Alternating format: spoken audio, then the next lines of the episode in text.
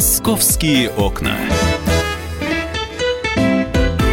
Здравствуйте, дорогие друзья. Меня зовут Валентин Алфимов. Я для вас сегодня открываю московские окна. Э, Настя Варданян вместе со мной. Добрый день. Здравствуй, Настя. У нас сегодня эм, в гостях, можно так сказать, Мария Серикова, корреспондент московского отдела. Маша, здрасте. И Здрасте. совершенно потрясающая история, ан- анекдотичная практически, про полковника, который э, пристрелил э, любовника своей жены. Ну, Анекдотичная? Ну, практически. Изначально она выглядит как анекдот, но Маша разобралась, и там настоящая трагедия, да, Маш? Ну да, там просто почему не надо вступать в открытый брак? Как бы вот такое пособие. В общем, как выяснилось, э, Э, да- да- давай для начала скажем, да, э, в Москве произошло э, Еще 13 убийство. октября, Да. да. полковник Пименов э, а, застрелил любовника своей жены выстрелом из ружья в пах. А, пах, да. Ну, в общем, все началось с того, что полковник э, захотел жениться на молодой женщине. Полковнику тогда было 45, а женщине там чуть за 20. То есть 25 лет разницы. Да. И теперь ему 63, ей 38. Э, Брак у них давно развалился, ну и жена начала там искать всяких приключений на стороне. И нашла очень быстро. Она, видимо, часто ездила в такси и так познакомилась с таксистом Павлом. Молодой, красивый. Молодой, красивый ее ровесник, все замечательно. э, А При этом у потом, них двое детей, да, Маш? м, У полковника и жены, да, двое детей, двое взрослых детей уже. А, И тут эта вот жена беременеет от таксиста, ребенка решают оставлять. И она говорит, слушай, ну давай ты с нами поживешь, может быть. И по- вот этот вот таксист соглашается, и в итоге они два И полковник года... соглашается. И полковник, ну, я думаю, его особо никто не спрашивал, его просто поставили перед А фактом. мне кажется, Мгм. он ее очень любил. Ну, они хотели разводиться, у них там что-то как-то не ладилось. Ну, может быть, он просто был такой вот до- достойный мужчина, который не смог отказать любимой когда-то женщине. Ну и, в общем, жили они вот так вот в шестером. Полковник, его жена, двое детей в их браке, э, любовник жены и двухлетняя дочка от, э, От любовника. Вот так вот. И в какой-то момент, ну, то есть они вот эти два года постоянно дрались с полковником, полковник и любовник. А, постоянно там полицию вызывали, там еще что-то было. Вот. А, потому что полковник на пенсии стал выпивать. Мгм. И, собственно, не, не- не мог сдержать, так сказать, эмоции. И вот 13 октября э, он начал ссориться, ну, он выпил опять, начал ссориться с женой, за жену заступился любовник, ну, и любовник получил в пах, так сказать, то, что получил. И все, и он умер от э, кровотечения. Такие дела. Ну, А, совершенно дикая история, согласитесь. Да, история дикая. Э, Насколько я понимаю, теперь э, м, вот этот полковник в отставке, э, он ну, будет привлечен, естественно, к Ну, уголовной возбуждено уголовное дело по 111, по-моему, это причинение тяжких... э, Причинение смерти по неосторожности. Да, да, да. Нет, не, не, не смерть по неосторожности, а тяжкие...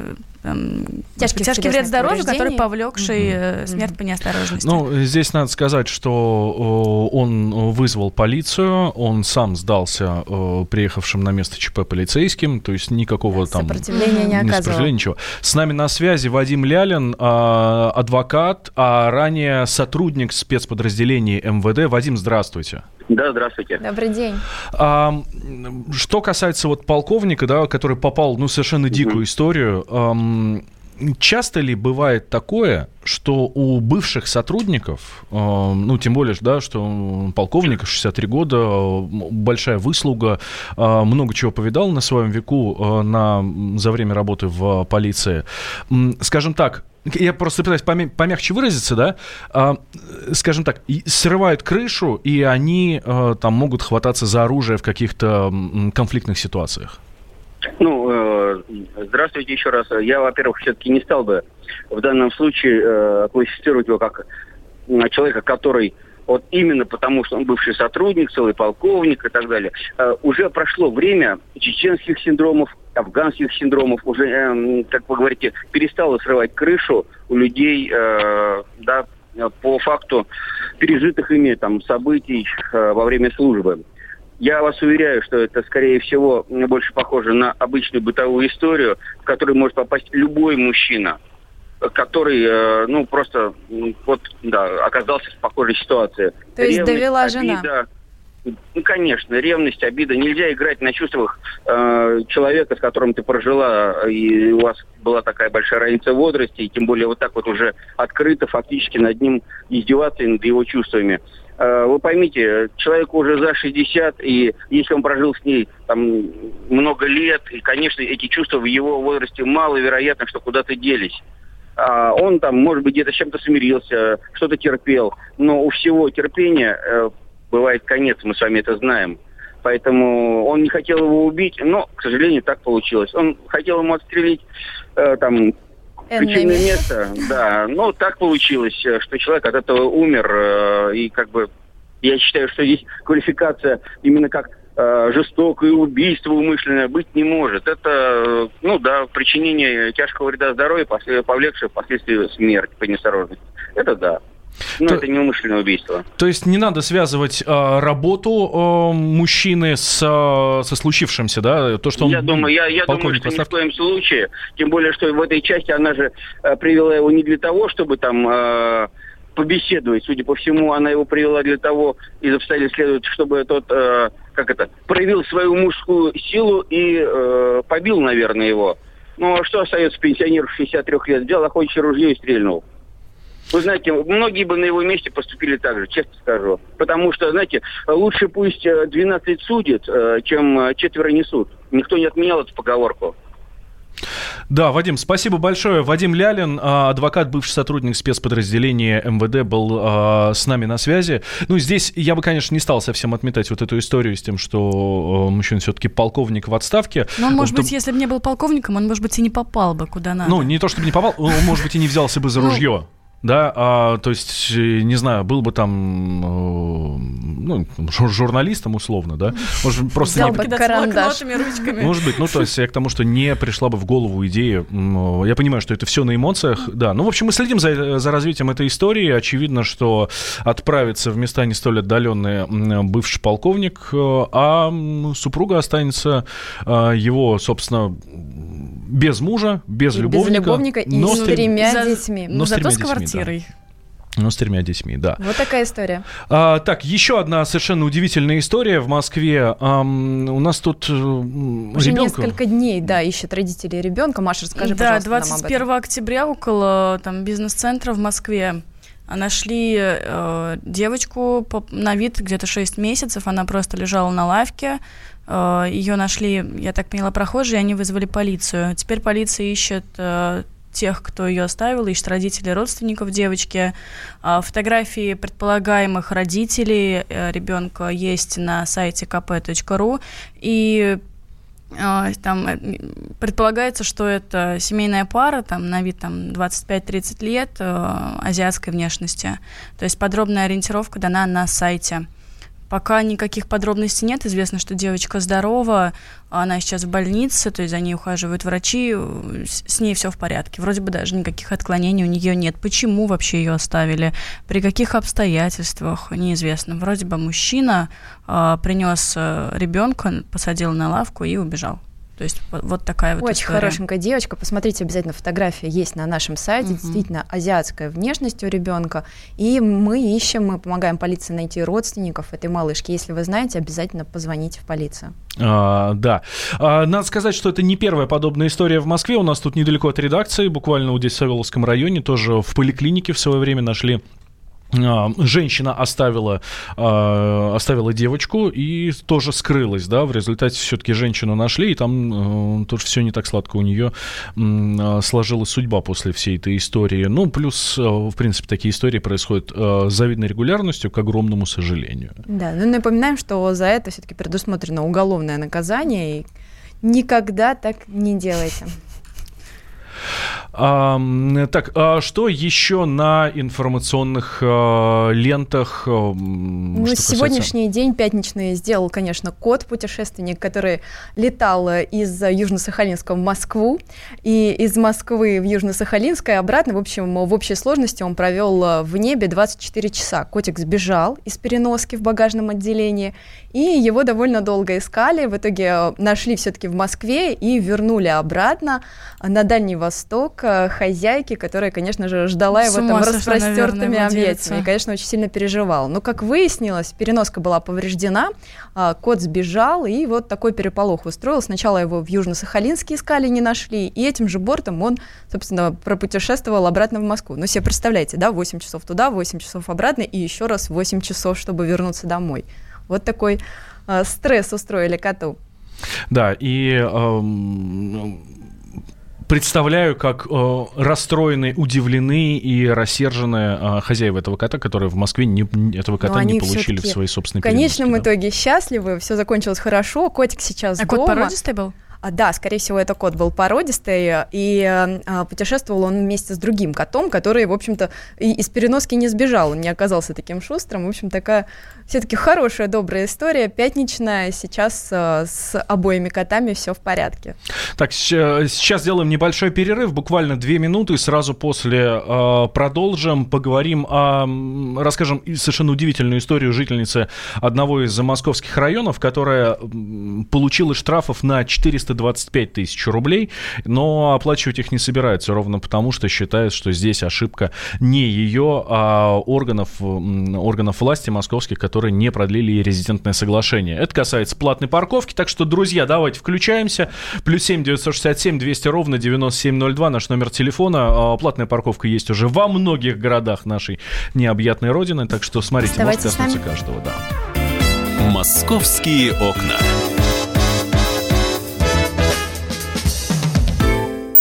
Лучше и сто раз услышать, и сто раз увидеть. Наш эфир на YouTube-канале «Радио Комсомольская правда». Для всех, кто любит по-разному. И ушами, и глазами.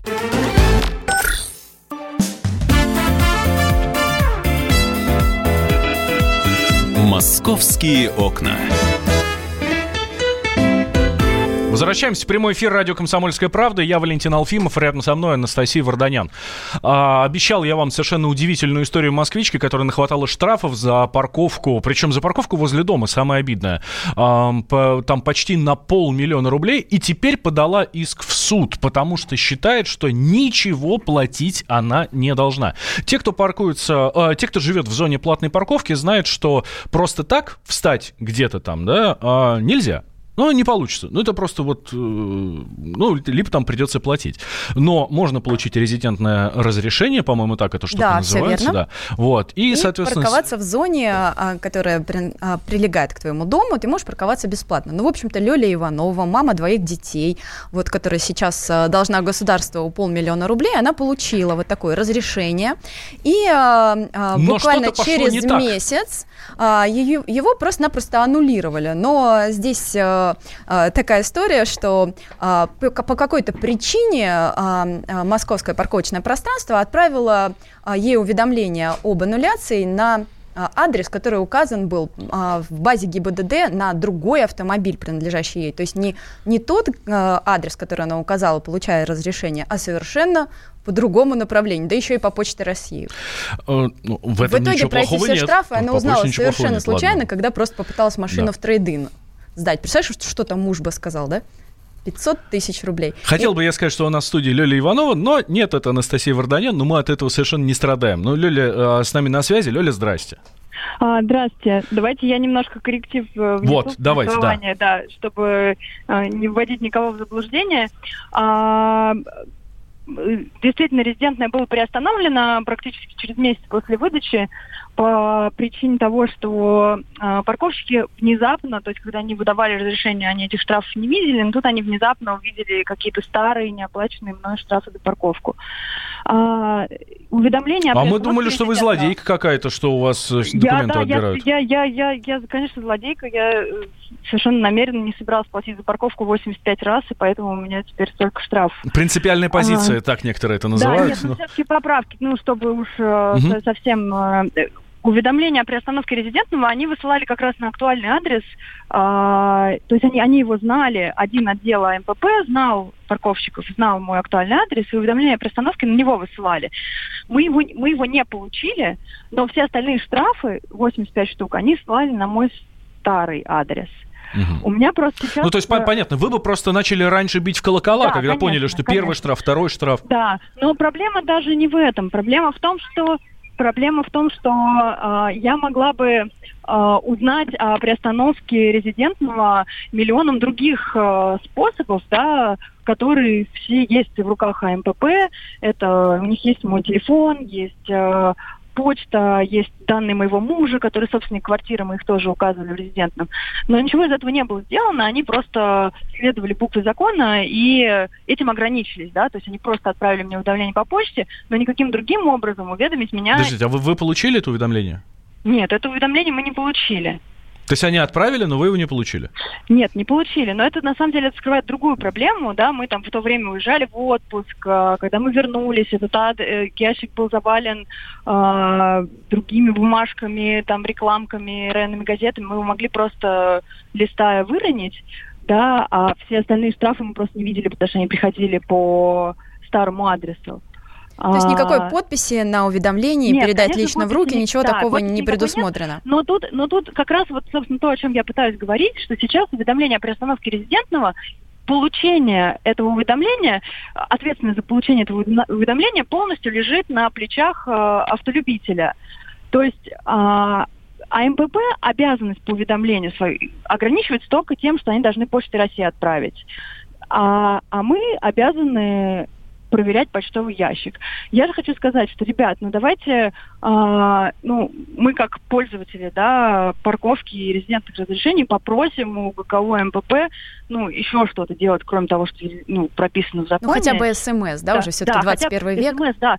Миллион других сервисов коммерческих и некоммерческих умеют это делать, да, доносить информацию до э, потребителей. Ну, Люль. вот, я уверена, что у этих ребят тоже есть ресурс э, сделать это более мобильно. Да, да, да. Вы готовите теперь 85, э, насколько я понимаю, по, каждому случаю отдельных э, исков в суд, правильно? А, да, такой порядок. Э, для того, чтобы обжаловать 85 штрафов, несмотря на то, что они относятся к одному делу, мы должны подать отдельно 85 комплектов документов. Это, ну, прям килограммы бумаги, и это занимает довольно много времени. Вот мы, надеюсь, сегодня со своей задачей справимся и подадим на обжалование эти 85 постановлений. А на что вы э, будете ссылаться там? А, ведь в законе прописано, что АМПП присылает, в, присылает уведомления по, э, почте по почте. А, это э, вы меня простите, конечно, но вот эти разговоры о том, что ну могли бы смс-ку прислать, они на самом деле ни о чем. То есть я а, абсолютно с вами вот, согласен. 21 вот, век пора смотрите, уже как-то что-то придумать, но... Да-да-да. Но я вот как раз об этом и хочу сказать, что э, все говорят, что я абсолютно утопичная, никто меня слушать не будет, но таких людей очень много. Я не понимаю, почему очень много людей нельзя послушать. Да, то есть Лёля на самом деле не это, одна, это, таких случаев это, да, э, это, это массово. очень много, да. У меня, у меня просто, ну, как бы громкая ситуация благодаря такой сумме и так, стечению обстоятельств, что вот у меня там старый адрес, и там накопились штрафы. Но ситуаций таких много. И я пытаюсь сказать, ребят, вот моя ситуация громкая, но вы посмотрите, очень много таких тихих. И благодаря моей громкой можно что-то чуть-чуть, небольшое телодвижение на самом деле, но оно может избавить от огромного количества, ну, от огромного количества правонарушений многих людей. А, я, ну, правда, недоумеваю. Нет, то, что там про законность, э, это отдельный разговор. Э, мы об этом поговорим в суде. Я здесь не... Э, вряд, вряд ли вам помогу, потому что ну, это скорее к юристам вопрос. Угу. Да, Люль, спасибо большое. Люля Иванова, героиня вот этой истории, девушка, которая получила резидентное э, разрешение на парковку, потом у нее ее отозвали. И Она каждый об этом... день фотографировали да. ее машину около дома. А давай напомню нашим радиослушателям, что в Москве штраф за неправильную парковку на сегодняшний рублей. день, да, это 5 Да, по всей рублей. стране 2, 2,5, а в Москве 5. Валя, ты сам не сталкивался с тем, что уведомления именно вот по штрафам за парковку приходят не куда-нибудь в мобильное приложение, не высвечиваются Я на не, сайте ГИБДД? Слава богу, не сталкивался с с уведомлениями по штрафам за парковку, но штрафы автомобильные, вот эти вот с камер, они мне приходят совершенно на другой адрес, на тот, где я уже не живу, где давно уже перепрописался, но это происходит ровно потому, что в ГИБДД понятия об этом не имеют. Они понятия не имеют, что я с, вот с, за последние там 13 лет, как купил и машину, там 11 лет, как счастья, купил машину, да? а вот, я машину поставил на учет, будучи, э, живя по одному адресу, а потом два раза поменял прописку уже. И на третьем ну, вот, адресе там, в ГИБДД понятия не имеет. То есть у меня там даже в, ПТ, в техпаспорте, в ПТС-очке написано, что я вот как жил на улице Шухова, значит, так и живу на Но улице это сколько мы уже говорим про Они эту единую шлют. базу, да, которой нет и, наверное, вот. уже просто никогда да. не появится. А, Равиль Ахмеджанов у нас на связи, руководитель юридического отдела Общества защиты прав автомобилистов. Равиль Хамедович, здрасте. Добрый день. А есть шансы у вот этой вот Лёли Ивановой оспорить свои 85 штрафов в общей сложности на 425 тысяч рублей? За парковку около дома. Однозначно, шансы есть. По крайней мере, исследуя данные обстоятельства, я, в общем-то, нашел э, сразу несколько обстоятельств. В первую очередь речь идет о конституционном праве на доступ к правосудию так как все постановления не были вынесены судом, следовательно, человек еще не воспользовался своим правом на правосудие. Это право необходимо обеспечить. Однако, есть еще другое обстоятельство. А, дело в том, что сведения об о приостановке действия резидентного разрешения – Э, поступили в адрес э, получателя в тот момент, когда получатель находился вне населенного пункта. Вообще-то она была где-то далеко на отдыхе. Да. И последнее обстоятельство, в связи с тем, что она не перерегистрировала свой автомобиль, э, постановления приходили по старому адресу. И вот здесь вот начинается самое интересное. Какими нормативами надо пользоваться? Во-первых, существует постановление правительства Российской Федерации о регистрации транспортных средств. Согласно нему, регистрация осуществляется в интересах учета транспортных средств. Во-вторых, существует э, приказ Министерства внутренних дел о регистрации транспортных средств. А в нем говорится о том, что регистрация осуществляется в интересах учета и пресечения правонарушений. И последнее. Существует постановление правительства Москвы о регистрации граждан по месту жительства. Данная регистрация осуществляется в интересах соблюдения прав этого лица. И таким образом, получается, если постановление направить по месту регистрации автомобиля, то в таком случае будет обеспечено, может быть, исполнение. Исполнить на худой конец могут и службы службы судебных приставов. А что же касается права, то этот человек имеет законное и конституционное право на судебную защиту. И вот это вот право, оно было нарушено именно тем, что постановления были направлены не по месту жительства. Не по да, Равиль Хамедович, спасибо, спасибо большое. большое. Равиль Ахмеджанов, руководитель юридического отдела Общества защиты прав автомобилистов, был с нами на связи. Ну, То суть... есть шансы у Лёли есть? Ну, будем надеяться, но я э, уверен, что будет ситуация такая. Лёль заплатит 425 тысяч рублей, ты знаешь, она вот на и детей после... на двоих 6 тысяч получает пособие. Вот а, ну, несправедливо, да, согласен. Лёля заплатит 425 тысяч рублей, а, но после этого дела вот это МПП, который выписывает нам штрафы за парковку и так далее, они примут во внимание эту историю и пропишут у себя где-нибудь в нормах, что они еще смс будут присылать и э, сообщать на госуслугах. Я очень надеюсь, что так будет, потому что, ну, все-таки, правда, 21 век. Ну, Почта России уже, ну, не актуальна. Московские окна.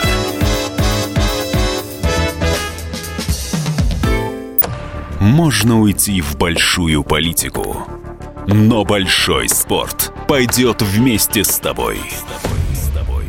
Чемпион мира в тяжелом весе. Боксер с самыми большими кулаками за всю историю бокса. Действующий депутат Государственной Думы. А теперь еще и ведущий радио «Комсомольская правда». Николай Валуев в авторской программе «Большой спорт». По средам в 10 вечера по Москве.